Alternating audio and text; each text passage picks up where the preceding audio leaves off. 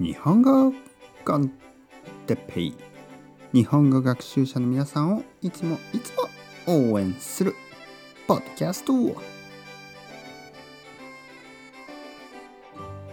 日は日本語の勉強方法の秘訣について。はい皆さんこんにちは。日本語コンテッペイの時間ですね。元気ですか？僕はもちろん今日も元気ですよ。えー、日本語の勉強方法の秘訣ですね。秘訣。秘訣というのは秘密みたいなことですね。ちょっとシークレットみたいなこと。ね、日本語の勉強方法の秘訣。どうやったら日本語がうまくなるのか？どうやったら日本語がわかるようになるのか？どうやったら日本語が話せるようになるのか？その秘訣はない。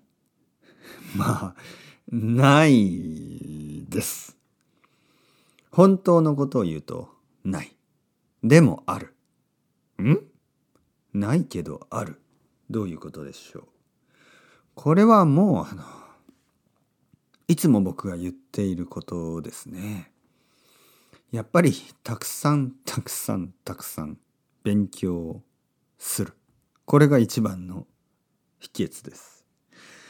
たくさんたくさん聞いて、たくさんたくさん読んで、たくさんたくさん漢字を覚えて、たくさんたくさん読んで話してたくさんたくさんまあとにかく日本語をたくさんやるっていうことですね。そうすれば必ず日本語がわかるようになるし日本語が話せるようになります。たくさんすること。とても普通とても当たり前。ね、皆さん知ってますよねそんなこと。だけど忘れてしまいますよね。例えば、1ヶ月で日本語が上手くなる方法とか、3ヶ月で日本語が話せるようになる方法とか、ね、6ヶ月でペラペラになった私が使った方法とか、そういう嘘のウェブサイト、ね、嘘の情報を探してしまいますよね。まあ嘘じゃないかもしれないけどまあ調べようがないんですよね。それが本当なのか嘘なのか確かめることができないですね。そしてあのまあ僕は無理です。